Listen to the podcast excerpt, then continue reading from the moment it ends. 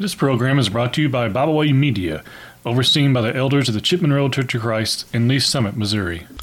Welcome to the program. This is Don Boyd. I want to welcome you to Opening the Scriptures. We're going to continue our studies in Romans chapter 13 today, and we'll finish that up with the last section of Romans 13. And again, I want to remind us that Romans 13 is divided into three sections. We've looked at the first one, the relation of the Christian with the government. We've looked at the second one, and that being the Christian's one debt to love. The third section in Romans 13 is the day that is approaching, and that's Romans 13, verses 11 to 14. So we need to ask the question what is this day that Paul is discussing that is approaching. Well, Christians that are spiritually asleep need to wake up. And that's what Paul is saying in Romans 13 11. In Romans 13 11, it says, And that knowing the time, that now it is high time to awake out of sleep. For now is our salvation nearer than when we believed. Well, the first two words there, Paul says, and that. Paul is about to make another important point about our Christian living. He said it is high time to fulfill our responsibilities to God and to one another as he says there, knowing the time. In Ephesians chapter 5, look at verses 15 and 16. Ephesians chapter 5, verses 15 and 16. There Paul wrote, See then that you walk circumspectly, not as fools, but as wise, redeeming the time because the days are evil. Whenever we look at this passage here in Ephesians, the first thing we see is there that see then that you walk. That would be our walk of life. We need to walk in this way, and the way that he says to walk is circumspectly. Circumspectly is a word there that means knowing what is going on around us. We need to know what is taking place. We've been studying in the book of Proverbs recently, and we have in the book of Proverbs that wisdom is crying out in the streets, and wisdom is calling those who are unwise to use wisdom to practice or to know understanding so that they can know how to live in this life. So, again, down in Ephesians chapter 5, we see the word circumspectly from the Greek word akribos, and Strong's defines akribos as exactly. And then you look at Thayer's definition, it is exactly, accurately, or diligently. So we need to know, we need to walk accurately. And again, he says, not as fools, but as wise. And then he says, redeeming the time. The word there for redeeming in verse 16 is the Greek word exagorazo. And that word means to redeem, according to Thayer, and he has another definition by payment of a price to recover from the power of another to ransom to buy off.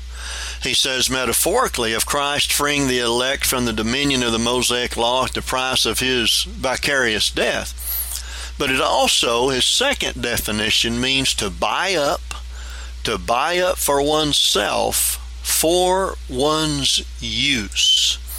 And Strong says it means to buy up, ransom, or improve opportunity.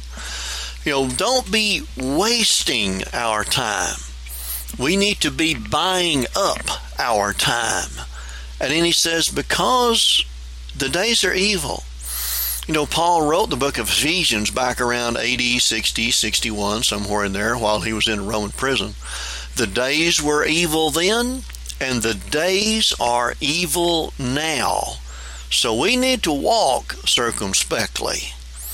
Again, as he said there in Romans 13, knowing that the time, and that, knowing the time, that now it is high time to awake out of sleep, for now is our salvation near when we believe. You see, Paul previously had discussed obedience to the government.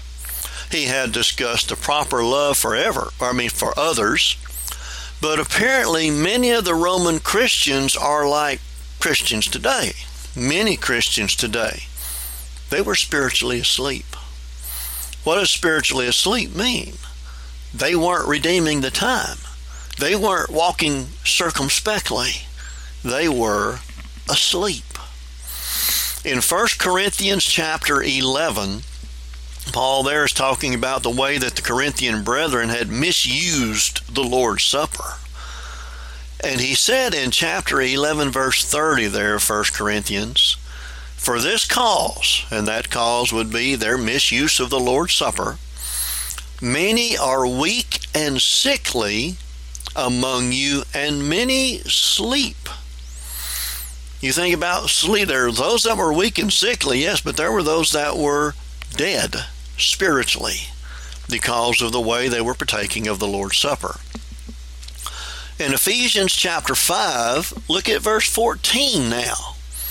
Ephesians 5:14, he's saying about the same thing to the church in Ephesus that he's saying to the church in Rome.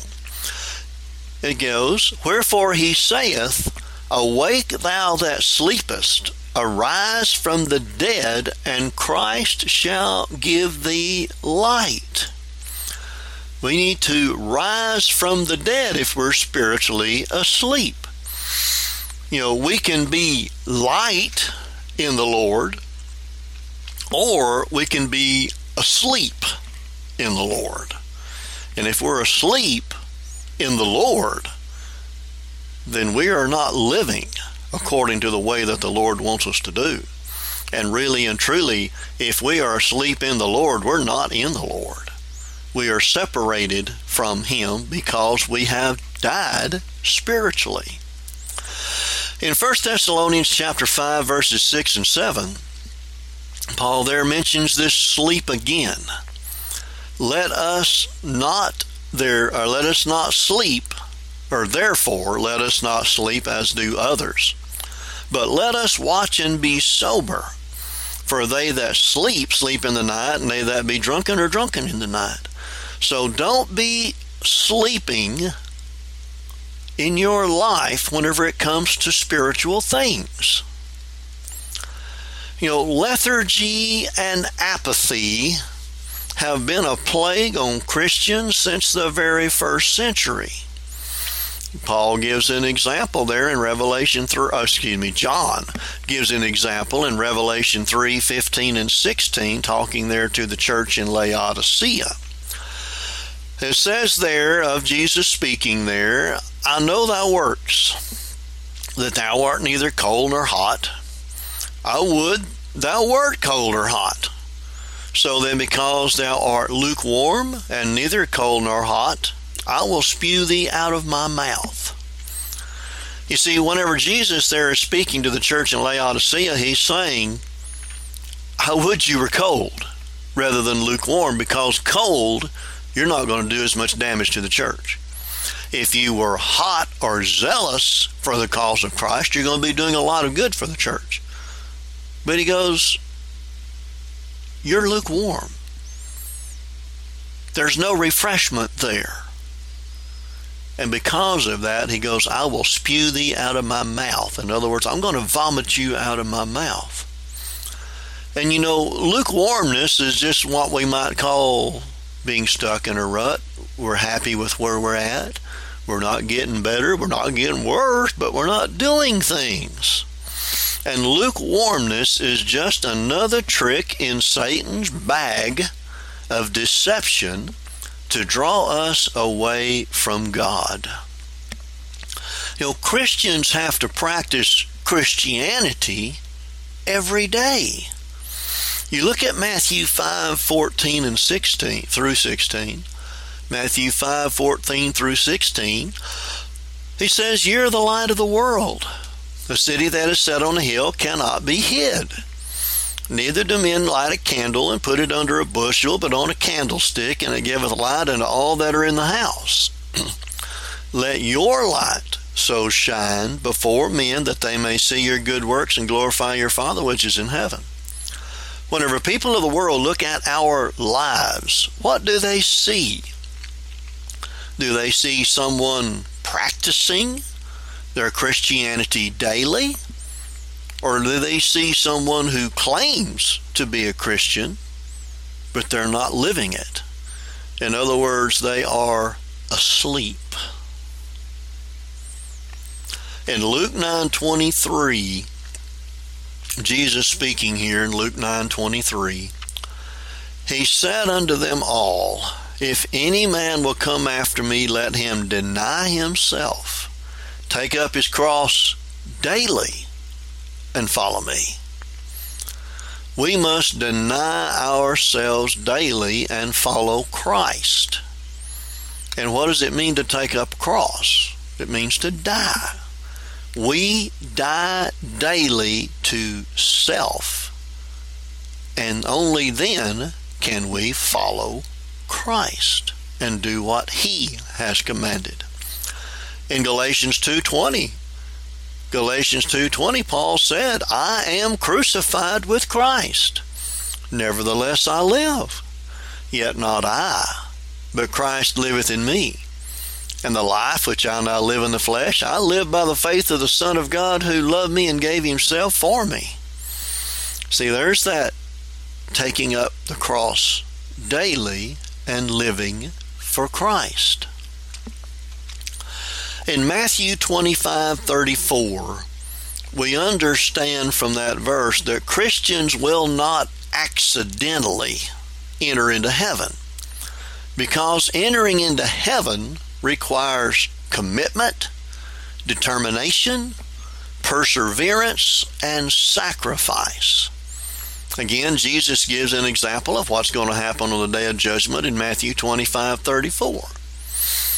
It says, Then shall the king say unto them on his right hand, those who have been faithful, Come, ye blessed of my Father, inherit the kingdom prepared for you from the foundation of the world. See, Christians don't accidentally get to heaven. In 1 Corinthians 15:58, Paul makes that plain as well. 1 Corinthians 15:58, he says, "Therefore, my beloved brethren, be ye steadfast, unmovable, always abounding in the work of the Lord." For as much as you know that your labor is not in vain in the world in the Lord.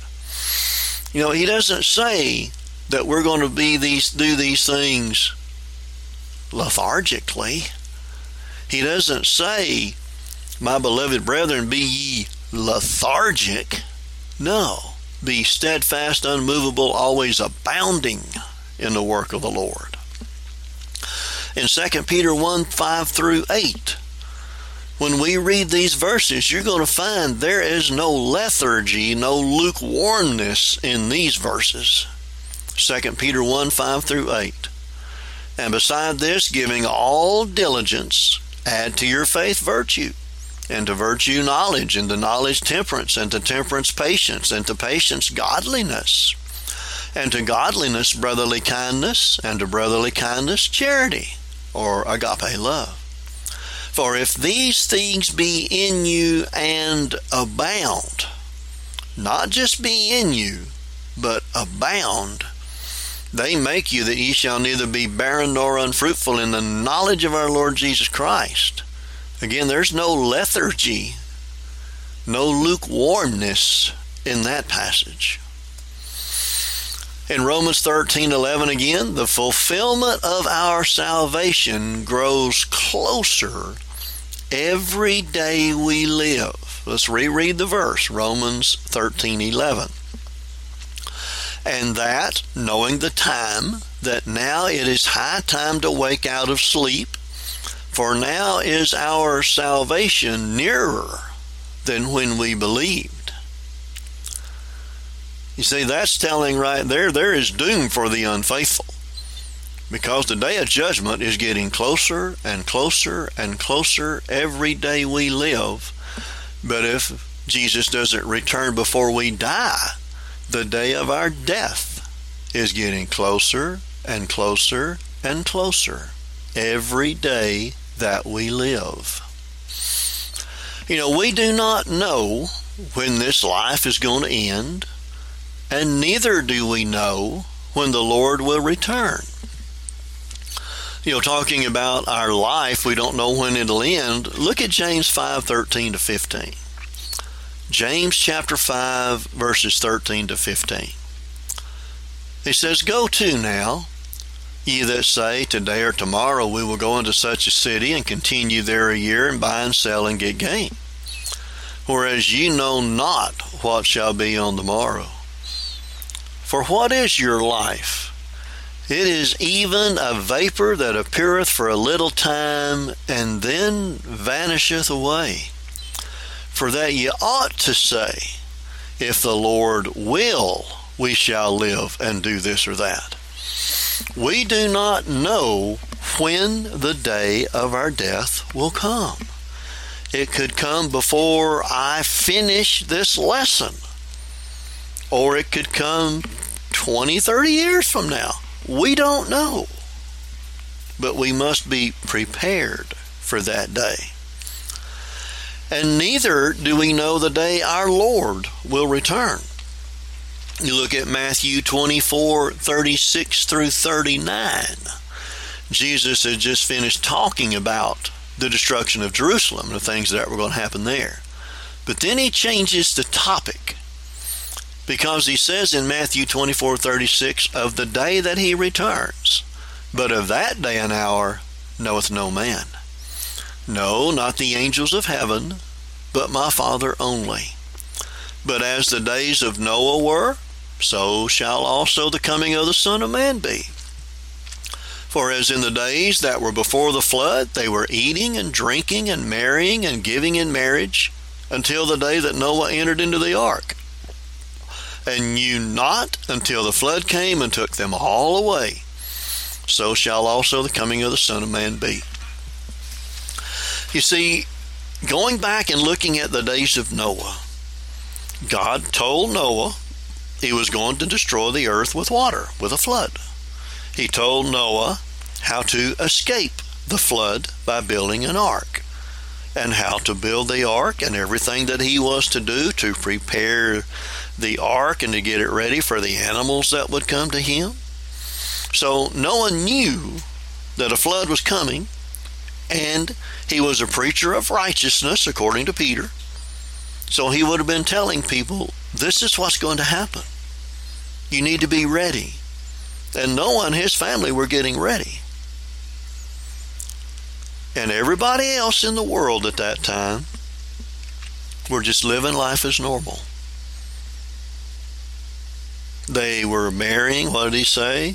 Marrying, eating, drinking, giving in marriage and they didn't know when it was going to happen, and apparently they didn't care. Because then the flood came and took them all away. And he says that's the way it's going to happen on the last day. Except we know from 2 Peter chapter 3, the earth will be on fire then, destroyed by fire, not by water. But people will be just living their everyday lives. God's Word has warned us that day is coming and how to prepare for that day. But we know it's coming and we must be prepared. If we're not prepared, we're going to face the same destruction, eternal destruction in hell, if we're not ready for that day. Brother Robert Taylor made this comment concerning the salvation nearer than it had been. I quote, their salvation was nearer than when initially converted to Christ. This must mean eternal salvation, for their earlier conversion had granted them initial pardon of past sins. Each day they lived, there were nearer death, Hades, judgment, and eternity. If heaven at last was to be theirs, they had to be alert in attitude and ardent in action. Unquote. In other words, be ready. In Romans 13 12, Paul says, It's now time to throw away those works of darkness that cause us to sleep spiritually and put on the armor of light. Romans 13:12. It says the night is far spent, the day is at hand. Let us therefore cast off the works of darkness and let us put on the armor of light. The night is far spent. What is he saying? The Christian should have progressed beyond participating in the works of darkness those works of darkness. A list is given in several places. Galatians 5:19 through 21 is a place where that's found. It says, Now the works of the flesh are manifest. In other words, they're made known, and here they are adultery, fornication, uncleanness, lasciviousness, idolatry, witchcraft, hatred, variance, emulations, which means jealousy, wrath, strife, seditions, heresies, envyings, murders, drunkenness, revelings, and such like. In other words, anything that is like anything that was just listed is a work of the flesh, a work of darkness. And then he says, continuing in verse 21, of the which I tell you before, as I have also told you in time past, that they which do such things shall not inherit the word, excuse me, the kingdom of God. You know, whenever you look at the words in this verse, there are a lot of things that unfortunately Christians practice today or condone today that are works of the flesh. You get down through here and you find in verse 19 there's this word called uncleanness. That word is defined as lustful, luxurious living. Then you come to the word lasciviousness. That means indecent bodily movements, unchaste handling of males and females, among other things there. So, dancing would be a work of the flesh. And what takes place, you know, so so many parents become so stupid or foolish, if you don't like the previous word, whenever it comes to the prom. They allow their daughters to dress up as harlots and they allow their sons and their daughters to go to dances and things such as that, which is nothing but sin, and they're condoning those things. You continue on down through there, you have idolatry, witchcraft, hatred, variance, which means strife, strife between brethren, and strife with others. Again, emulations is jealousies, so the word strife there means uh, factions. And then seditions means divisions. And then we know what envying and murder is drunkenness. You know, there are those in the brotherhood who believe they will say, well, Jesus turned water into wine. Yeah, but he turned it into unalcoholic wine. Because you drink one drink, you are one drink drunk. And people just don't want to hear that. The word reveling. It comes from a Greek word that means musical possession that includes drinking and dancing. That would be social drinking, would it not? And then, and such like. And then there are other lists that are given. You could look at 1 Corinthians chapter 6, verses 9 and 10. Know ye not that the unrighteous shall not inherit the kingdom of God? Be not deceived, neither fornicators, nor idolaters, nor adulterers, nor effeminate, nor abusers of themselves with mankind. That's homosexuality. Nor thieves, nor covetous, nor drunkards, nor revilers, nor extortioners shall inherit the kingdom of God. And we could go to several other places to find these lists of sins that we need to cast off, as it says there again in Romans 13 12, where he says, The day is at hand. You know, the night is far spent, he said, and the day is at hand. In other words, we should be living in the light of God's Word shining forth. Let your light so shine that others may see your good works and glorify your Father which is in heaven. In 1 John 1 7, you know, you know the verse, but if we walk in the light as He is in the light, we have fellowship one with another, and the blood of Jesus Christ, His Son, cleanseth us from all sin. That is present tense there when it says cleanseth the blood of Jesus continues to cleanse us as long as we are walking in the light. And to accomplish that, we have to cast off the works of darkness and put on the armor of light. You know, the second part of the verse says, Let us therefore cast off the works of darkness and let us put on the armor of light, there in Romans 13 12. In Ephesians 6 11, Ephesians 6:11, Paul said, "Put on the whole armor of God, that you may be able to stand against the wiles of the devil." We need to be able to stand against him.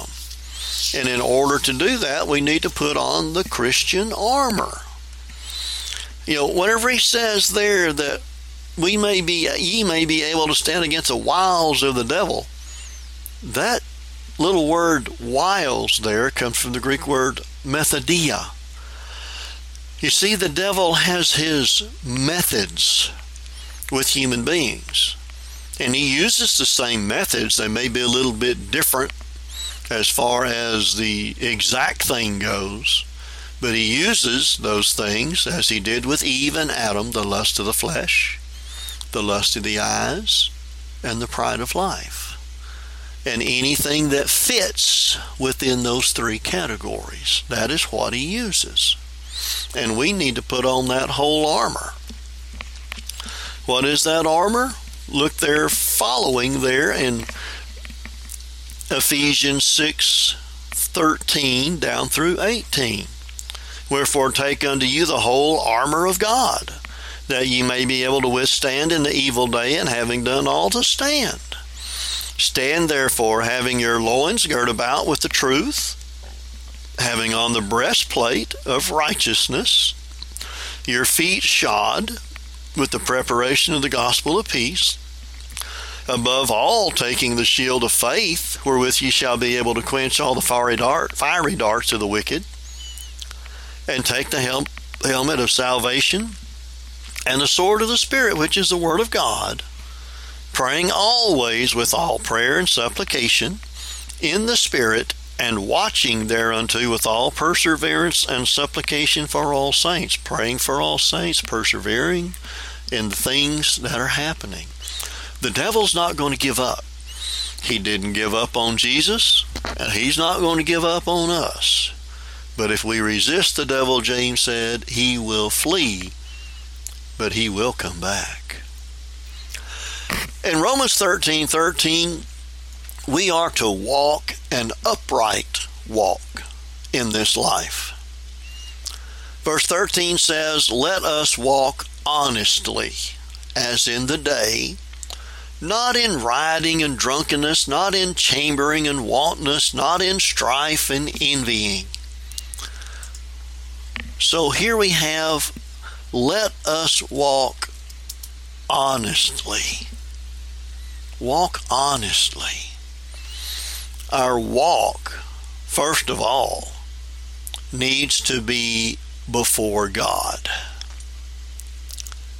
In Genesis 17:1 we have an example of that. Genesis 17:1. It says, "And when Abra- Abram was 90 years old and 9, the Lord appeared to Abram and said unto him, I am the Almighty God.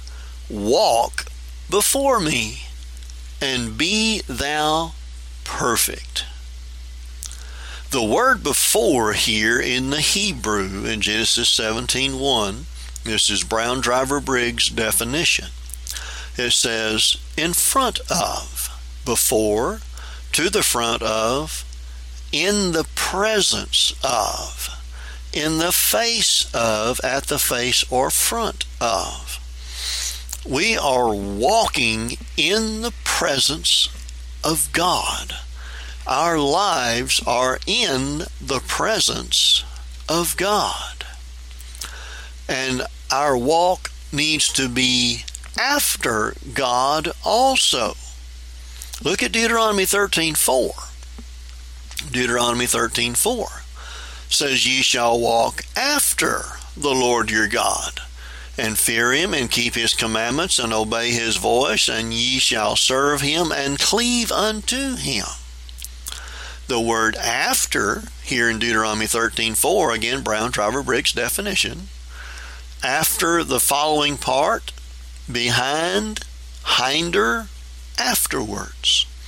So we walk in the presence of God and we walk following God and our walk needs to be with God in Genesis 5:24 Genesis 5:24 it says and Enoch walked with God and he was not for God took him. The word with here means with, near, together with.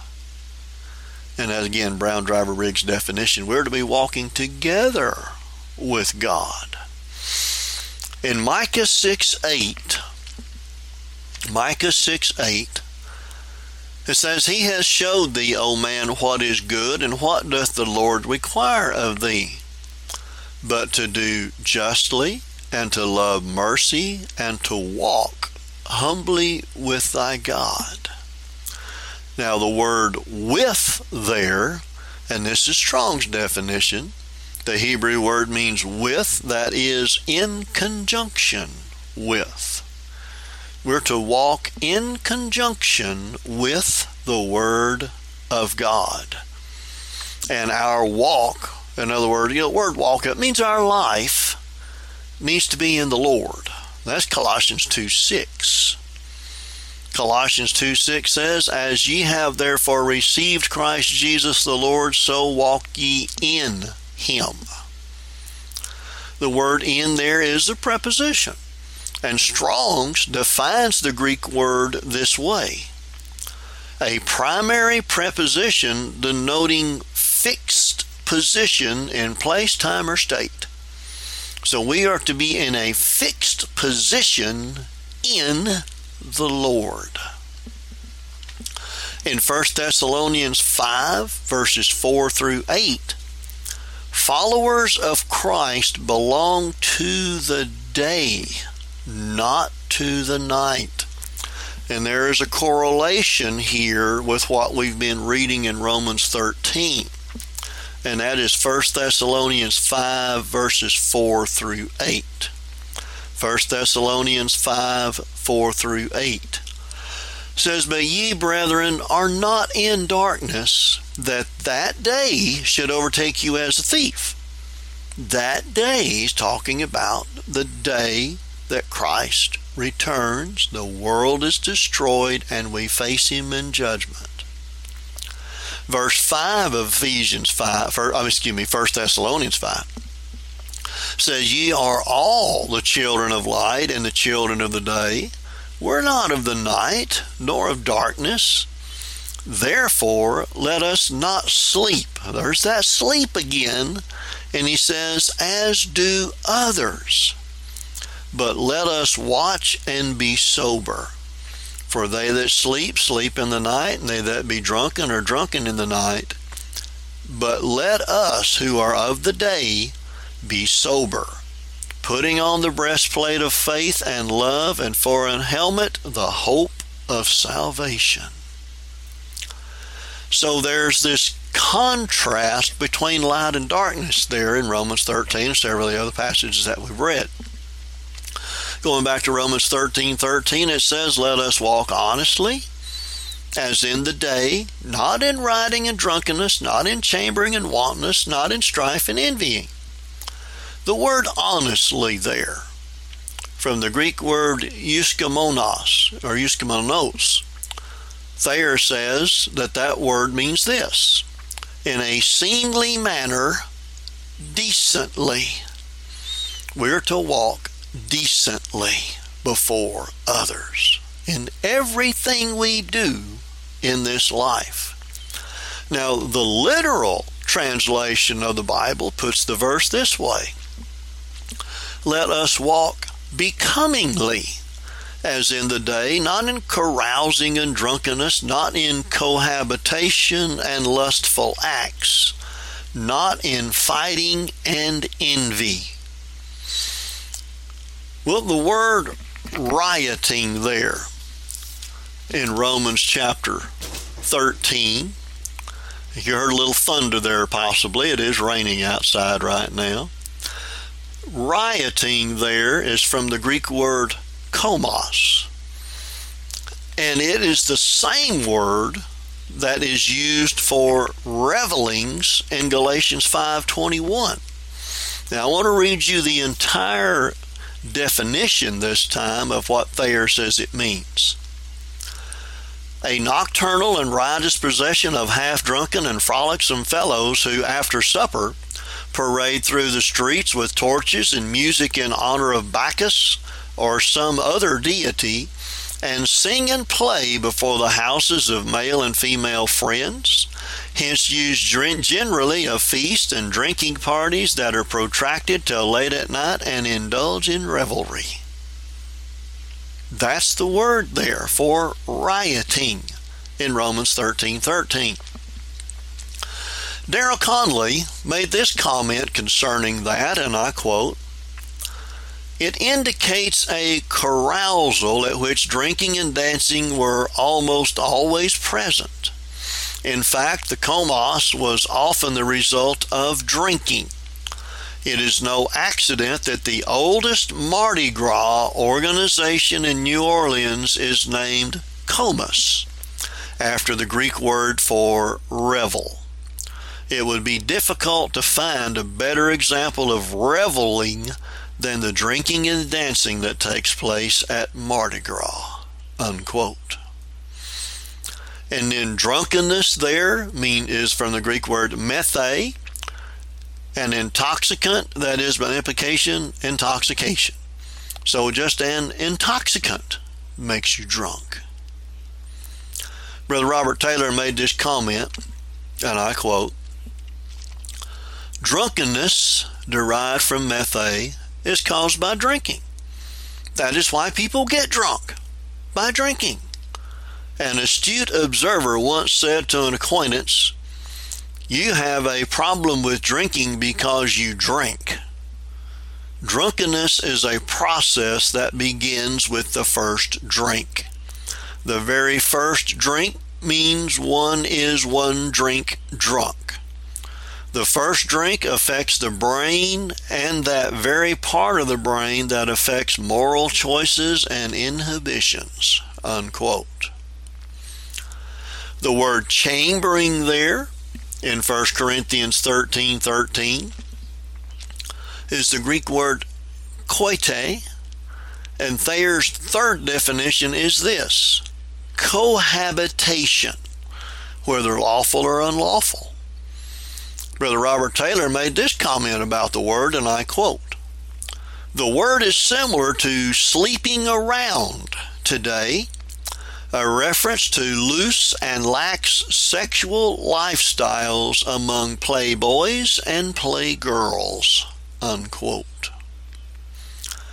Wantonness, there in Romans 13 13, is from the Greek word aselgeia, and it means unbridled lust, excess, licentiousness, lasciviousness, wantonness, outrageousness, shamelessness, and insolence. Again, quoting Brother Robert Taylor, it refers to lewd thoughts, lascivious speech, and shameless conduct. It includes the unchaste handling of men and women and suggestive bodily actions. Such hints of or such hits dancing, petting, etc., full square. Yet naive parents give their permission and endorsement for teenage dancing. Unquote. The word strife there in Romans 13 13. Thayer says it means is the Greek word eris. Thayer says it means contention, strife, and wrangling. Again, quoting Brother Taylor, the person filled with strife is not interested in doing good. He is interested in stirring up trouble. Strife grows out of a heart full of enmity and bitterness. Unquote. And the word envying there, from the Greek word zelos, there's 1b definition, an envious and contentious rivalry, jealousy. You know, envy and jealousy go hand in hand. They complement each other in diabolical ways. So Paul says in Romans 13 14, instead of making provisions for fleshly lust, grow to become more like Christ every day. Romans 13 14. But that's in contrast to what we just read.